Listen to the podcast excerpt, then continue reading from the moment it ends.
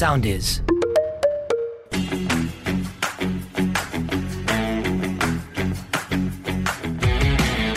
Ταξιδεύοντας με τη Μέρη.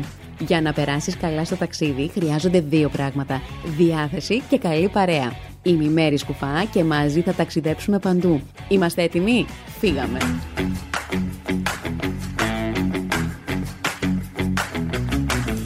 Σε αυτό το ταξίδι, αυτή τη φορά θα πάμε σε μέρη ονειρικά. Σε μέρη που νομίζεις ότι έχουν βγει από παραμύθι. Είναι τόσο όμορφα που πραγματικά αισθάνεσαι ότι μπαίνεις σε έναν διαφορετικό κόσμο.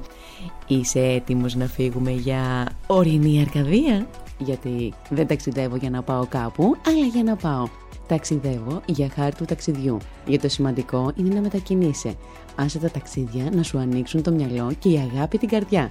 Γιατί όπως είπε και ο Καζατζάκη, κάθε τέλειος ταξιδευτής πάντα δημιουργεί τη χώρα στην οποία ταξιδεύει. Α βρούμε ένα όμορφο μέρος και ας χαθούμε. Άλλωστε, τα ταξίδια είναι το μόνο πράγμα που αγοράζεις και σε κάνει πλούσιο. Ένας ολόκληρος κόσμος είναι εκεί έξω και περιμένει να ανακαλυφθεί. Όπου κι αν είσαι, να είσαι εκεί. Ξεκινάμε.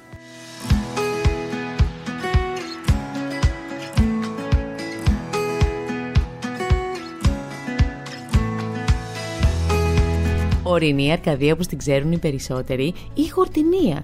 Έχει κάτι υπέροχα πέτρινα χωριά για να χαθείς μέσα και να περπατάς, δασωμένα βουνά, φαράγγια και ορμητικά νερά που θα σε ταξιδέψουν έτσι στις δικές σου σκέψεις, αυτές τις όμορφες, αυτές που σου αρέσουν να κάνεις για να σχεδιάζεις το μέλλον.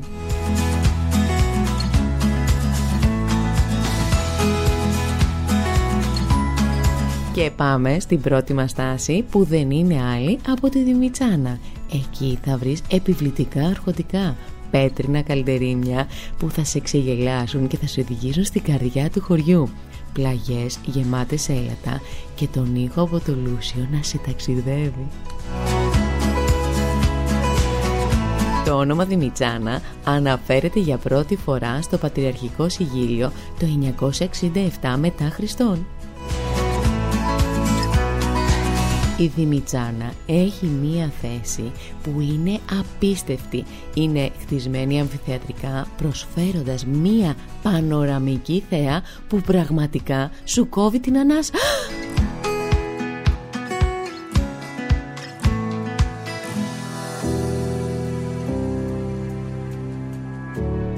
Από εκεί θα θαυμάσεις το φαράγγι του Λούσιου, το κάμπο της Μεγαλόπολης και το ταΐγετο που πραγματικά θα σε κάνουν να ανατριχιάσεις. Το ήξερες ότι η Δημητσάνα είναι η γενέτρια του Πατριάρχη Γρηγορίου του Πέμπτου και του παλαιών πατρών Γερμανού; Και τώρα ήρθε η ώρα να χαθείς μέσα στα γραφικά πέτρινα καλντερίμια που θα σε μαγέψουν αυτά τα γραφικά σοκάκια με τα λιθόκτιστα σπίτια. Μη σταθείς μόνο στην κεντρική πλατεία, ανέβα μέχρι την περιοχή Κάστρο. Τη λεγόμενη Ακρόπολη της αρχαίας πόλης Τεύθης, στην κορυφή του χωριού. Η πόλη δεν σώζεται πλέον παρά μόνο κάποια μικρά υπολείμματα του τείχους της, αλλά αξίζει να ανέβεις μέχρι εκεί γιατί η θέα είναι όνειρο. Κοίτα τι όμορφη θέα που έχει. Παρατήρησε τα αρχοντόσπιτα με τις κόκκινες και πες πόσο όμορφες φαίνονται. Για κοίτα, κοίτα τα έλατα. Αχ, πάρε λίγο οξυγόνο και κοίτα αυτά τα περίτεχνα πανέμορφα καμπαναριά.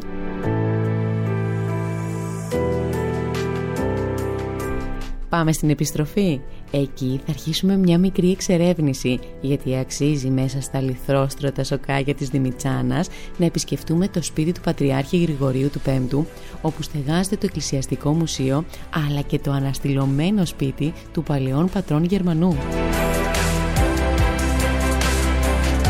Γίνεται να πάμε Δημητσάνα και να μην δούμε τη βιβλιοθήκη του χωριού. Ε, δεν γίνεται.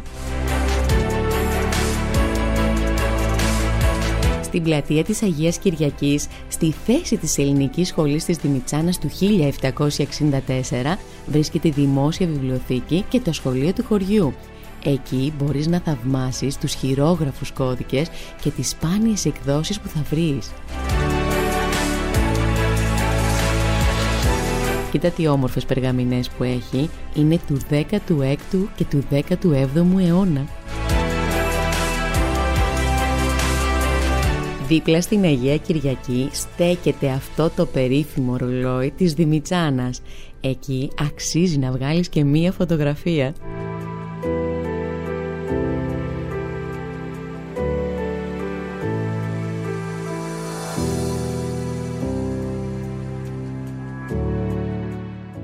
Ο μηχανισμός και η καμπάνα του στάλθηκαν γύρω στο 1900 με 1910. Το 1934 ολοκλήρωσαν την κατασκευή αυτού του μοναδικού αρχιτεκτονήματος. Φτάσε μέχρι την παλιά βρύση του Μουσταφά στην είσοδο του χωριού αλλά και στο γεφύρι της Κατοβρύσης στην απέναντι πλευρά.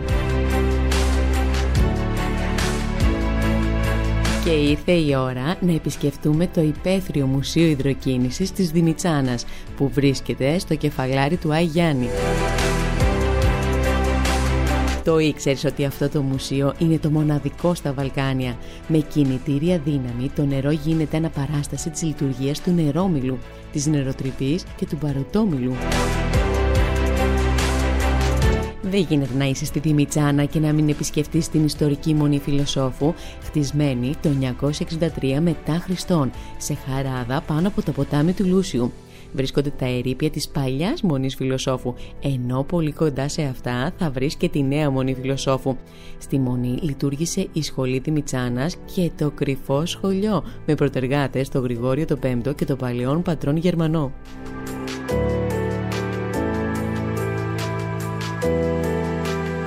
Ξέχασα κάτι πολύ σημαντικό. Την μονή Εμιαλών βρίσκεται 4 χιλιόμετρα μετά το Μουσείο Ιδροκίνησης. Είναι χτισμένη το 1600 σε ένα εντυπωσιακό τοπίο. Εκεί κοντά στη μονή των Εμιαλών βρίσκεται και ο λιμνός των Κολοκοτρονέων, όπου βρήκαν ηρωικό θάνατο ο αδερφός και οι συγγενείς του Θόδωρου Κολοκοτρώνη. Στην έξοδο του χωριού προς Τεμνίτσα αξίζει μία στάση, έτσι πολύ μικρή στάση, στο λιθόκτιστο θέατρο Μίκης Στοδωράκης και στη θέση Καλυθέα, στο χώρο του Γυμνασίου Λυκείου της Δημητσάνας. Δίπλα στο συγκρότημα του σχολείου υψώνεται επιβλητικά ο Ανδριάντας του παλαιών πατρών Γερμανού. Επόμενη στάση, το γνωστό χωριό Στεμνίτσα.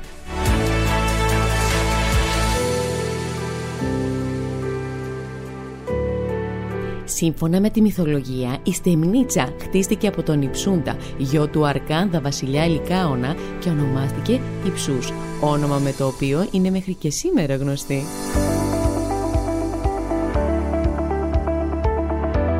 Η λέξη στεμνίτσα έχει σλαβική ρίζα.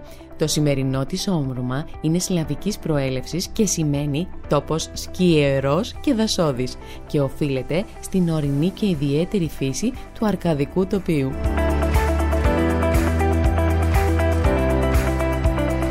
Με το που φτάσεις στη Τεμνίτσα θα εντυπωσιαστείς. Τι να πρωτοδείς, τα επιβλητικά πυργόσπιτα με τα τοξωτά παράθυρα, τα πέτρινα καλντερίμια που ανηφορίζουν περνώντας κάτω από καμάρες που σου θυμίζουν έτσι μια άλλη εποχή, μια βυζαντινή εποχή.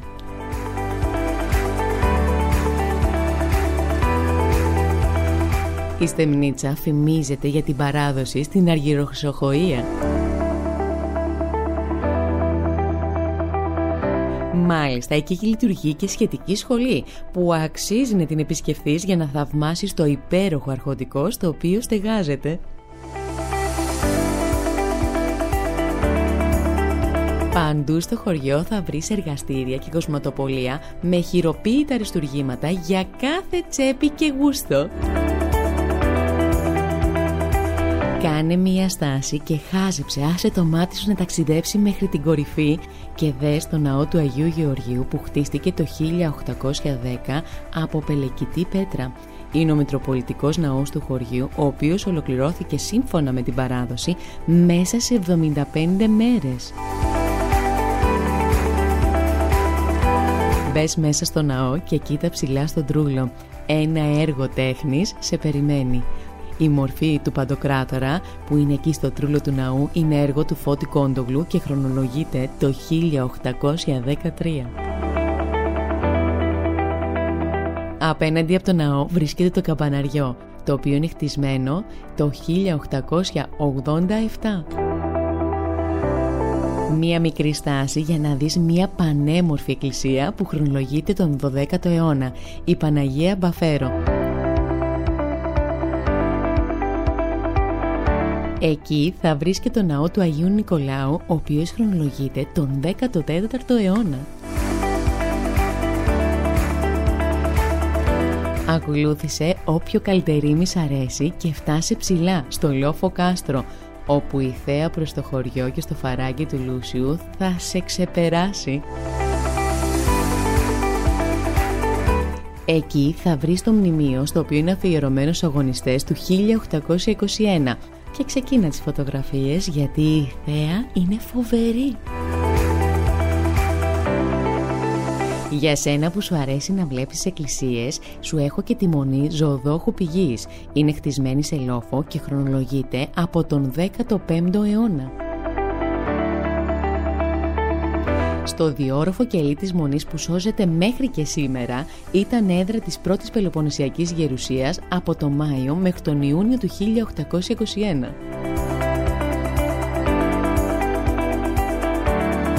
Επόμενο σταθμό στο Λαογραφικό Μουσείο της Θεμνίτσας που στεγάζεται σε δύο κτίρια. Το πρώτο κτίριο είναι του 18ου αιώνα και παραχωρήθηκε από τον Γεώργιο Χατζή για να λειτουργήσει ως μουσείο. Και ήρθε η ώρα να πάμε στη Μονή Τιμίου Προδρόμου που πραγματικά πρόκειται για κρεμασμένο ναό. Εκεί πραγματικά το θέαμα θα σε μαγέψει. Αυτό που θα δεις δεν θα μπορείς να το πιστέψεις. Χτίστηκε τον 16ο αιώνα και η θέση του μοιάζει λες και αιωρείται στο κενό.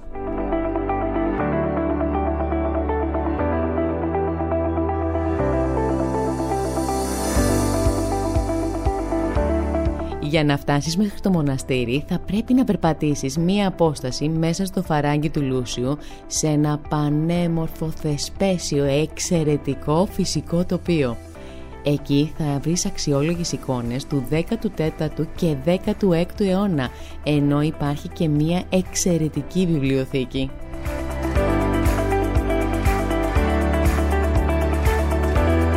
Η Ιερά Μονή Φιλοσόφου υπάρχει από τον 17ο αιώνα και έχει χαρακτηριστεί σαν διατηρηταίο μνημείο.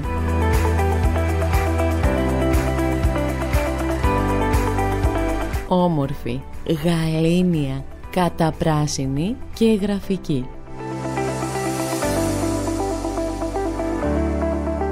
Αρχοντική με ωραία πετρόχτιστα σπίτια, γραφικά στενά και ζωντανή πλατεία με την παλιά εκκλησία που σε περιμένουν για να σε ξελογιάσουν. Στο κέντρο του χωριού βρίσκεται ο Ιερός Ναός του Αγίου Τρίφωνα, κτισμένος το 1846 και είναι ο ακούραστος φύλακας της Βιτίνας.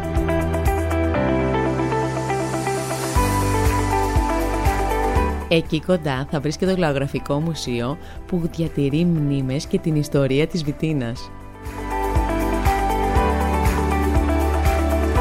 Και ήρθε η ώρα να αγαπηθούμε. Και τι εννοώ με αυτό, ήρθε η ώρα να περπατήσουμε στο δρόμο της αγάπης.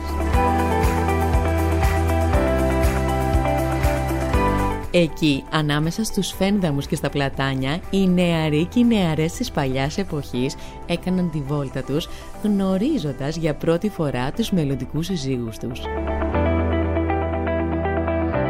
Περπάτα κι εσύ εκεί και άμα δεν είσαι με το τέρι σου, μη στεναχωριέσαι, μπορεί να βρεις εκεί.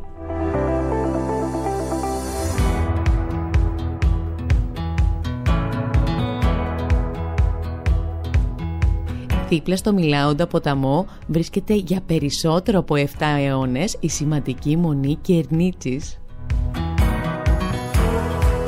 Σε όποια από τα τρία χωριά αποφασίσεις να μείνεις, το μόνο σίγουρο είναι ότι θα περάσεις υπέροχα. Θα σου κάνω μερικές προτάσεις, αλλά πραγματικά θα βρεις τόσα πολλά μέρη για να μείνεις που δεν θα με χρειαστείς σχεδόν καθόλου.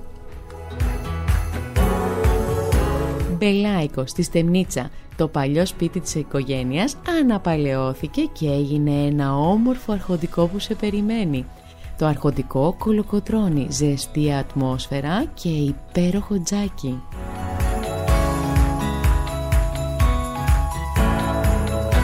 Αρχοντικό Νικολοπούλου, όμορφος πέτρινος ξενώνας με κλασική διακόσμηση. Grand Vitina, ιδανικό για οικογένειες και έχει και έτσι και μίνι κουζινάκι μέσα μα θες να μαγειρέψεις μόνος σου που δεν θα θες. Θεονύμφη και Καζάκος, παλιά αρχοντικά τα οποία σε περιμένουν για να σου δείξουν τη φιλοξενία τους. Νηρίδα Boutique Hotel σε υπέροχη θέση πάνω από το φαράγγι του Λούσιου. Και γόρτης πράσινος ξενώνας σε ανακαινισμένο αρχοντικό του 1900. Τι ταιριάζει πάντα σε ένα όμορφο ταξίδι για να γίνει ακόμα πιο ωραίο το καλό φαγητό. Και στην ορεινή Αρκαδία ούτε αυτό θα σου λείψει. Καθώς περπατάς μέσα στα καλντερίμια θα σου έρχονται έτσι μυρωδιές όπως από κόκορα καπνιστό με χειροποίητα ζυμαρικά δίπλα στο τζάκι, κρασί και προτάσεις για καφέ άπειρες. Μη σκεφτείς που να κάτσεις, απλά κάτσε. Κάτσε στο καπηλιό των αθανάτων, τεύθης και θόλος, καλοφτιαγμένα μαγειρευτά και ψητά από τα δικά τους κρέατα το στέκι της γεύσης, μαγειρευτά και καλοψημένα κρεατικά. Κλιματαριά, παραδοσιακή, χωριάτικη κουζίνα στη Βιτίνα. Κόκκινα πιθάρια χρησιμοποιούν τόπια υλικά και έχουν στο μυαλό τους έτσι παραδοσιακές όμορφες συνταγές.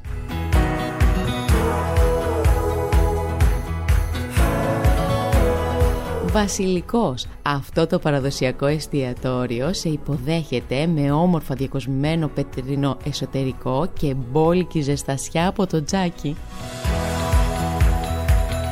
Ζέρζοβα Παναγιά. Κοντά στη Δημητσάνα, ένα μικρό χωριουδάκι φιλοξενεί ένα γευστικό διαμάντι. Δίπλα από την ταβέρνα θα βρεις το ξυλόφουρνο που ψήνει υπέροχο ψωμί στο κέντρο της Δημητσάνας θα βρεις και το Δρυμώνα, οικογενειακή επιχείρηση σε ένα παραδοσιακό κτίριο ηλικίας 100 ετών.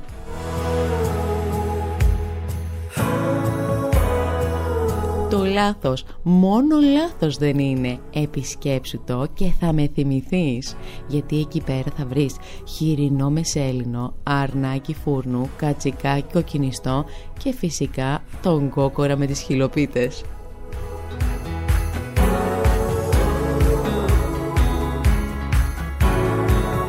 Για καφεδάκι, χαλάρωση και λίγο έτσι κρασάκι με χαλαρή μουσική. Και άμα θέλεις μπορείς να πάρεις να διαβάσεις και ένα βιβλίο σε αυτούς τους αναπαυτικούς καναπέδες που έχει. Είναι τα πάνω κάτω και θα φέρει τα πάνω κάτω στη διασκέδασή σου. Μπορείς να πας και κάτω από το ρολόι που έχει απίστευτη θέα. Σερβίρει καφεδάκι το πρωί και κάποιο μικρό σνακ και το βράδυ κρασάκι, χαλάρωση και θέα.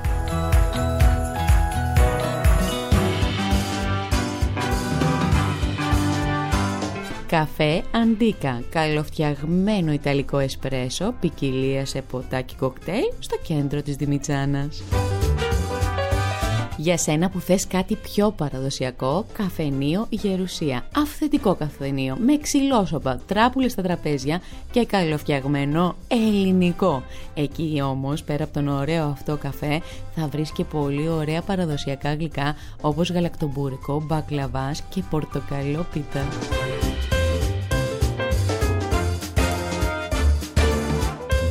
Γλυκάκια ωραία θα βρεις και στο ζαχαροπλαστείο Μαέστρο μπακλαβάς να γλύφεις τα δάχτυλά σου Τραγανές δίπλες μελομακάρονο με ντόπια μέλι Δεν γίνεται να φύγεις από την Αρκαδία χωρίς να πάρεις καπνιστό τυρί, ζυμαρικά, μαρμελάδες, γλυκά του κουταλιού.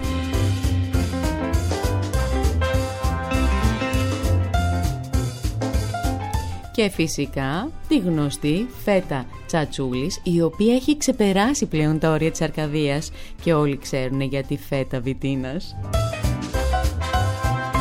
και για δωράκια και στον εαυτό σου αλλά και στους φίλους σου δεν γίνεται να μην είναι μέλι ό,τι μέλι τραβάει η καρδιά σου. Τώρα για σένα που σου αρέσει να τριγυρνάς έχεις να πας σε πολλά χωριουδάκια εκεί δίπλα.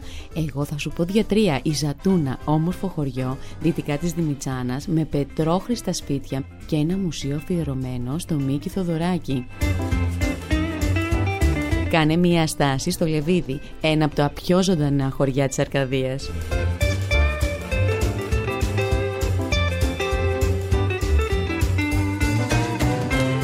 Μπορείς να επισκεφτείς την Κάψια, ένα πάρα πολύ ωραίο χωριό όπου θα βρεις εινοποιείο, εργαστήρι ξυλοκριτικής και το κυριότερο, ένα από τα σημαντικότερα σπήλαια της Πελοποννήσου με σταλακτίτες και σταλαγμίτες. Καρίτενα. Ποιος δεν έχει ακούσει για την Καρίτενα, όμορφο πετρόχτιστο κεφαλοχώρι με το φράγκικο κάστρο να δεσπόζει εκεί ψηλά στην κορυφή.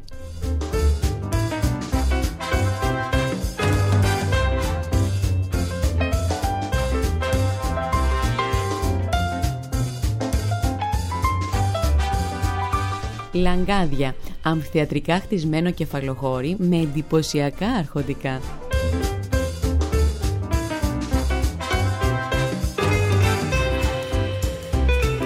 Και για σένα που σου αρέσουν τα ταξίδια, Λεωνίδιο όπου εκεί θα βρεις θάλασσα με βράχους που το περιτριγυρίζουν με ένα ιδιαίτερο κοκκινοπό χρώμα.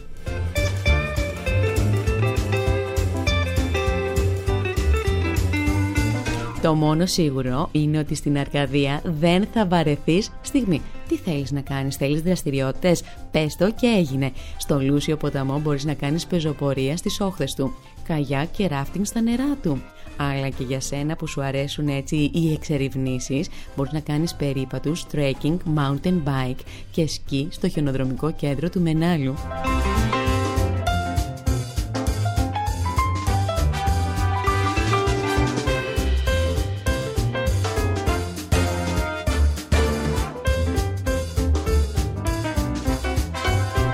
Και τώρα πάρε σκουφάκια, γαντάκια, πολλές βαλίτσες γιατί θα χρειαστεί να μεταφέρεις πολύ μέλι και πολύ ωραία τοπικά προϊόντα. Ετοίμασε τα ζεστά σου ρουχαλάκια και φύγαμε για ορεινή Αρκαδία.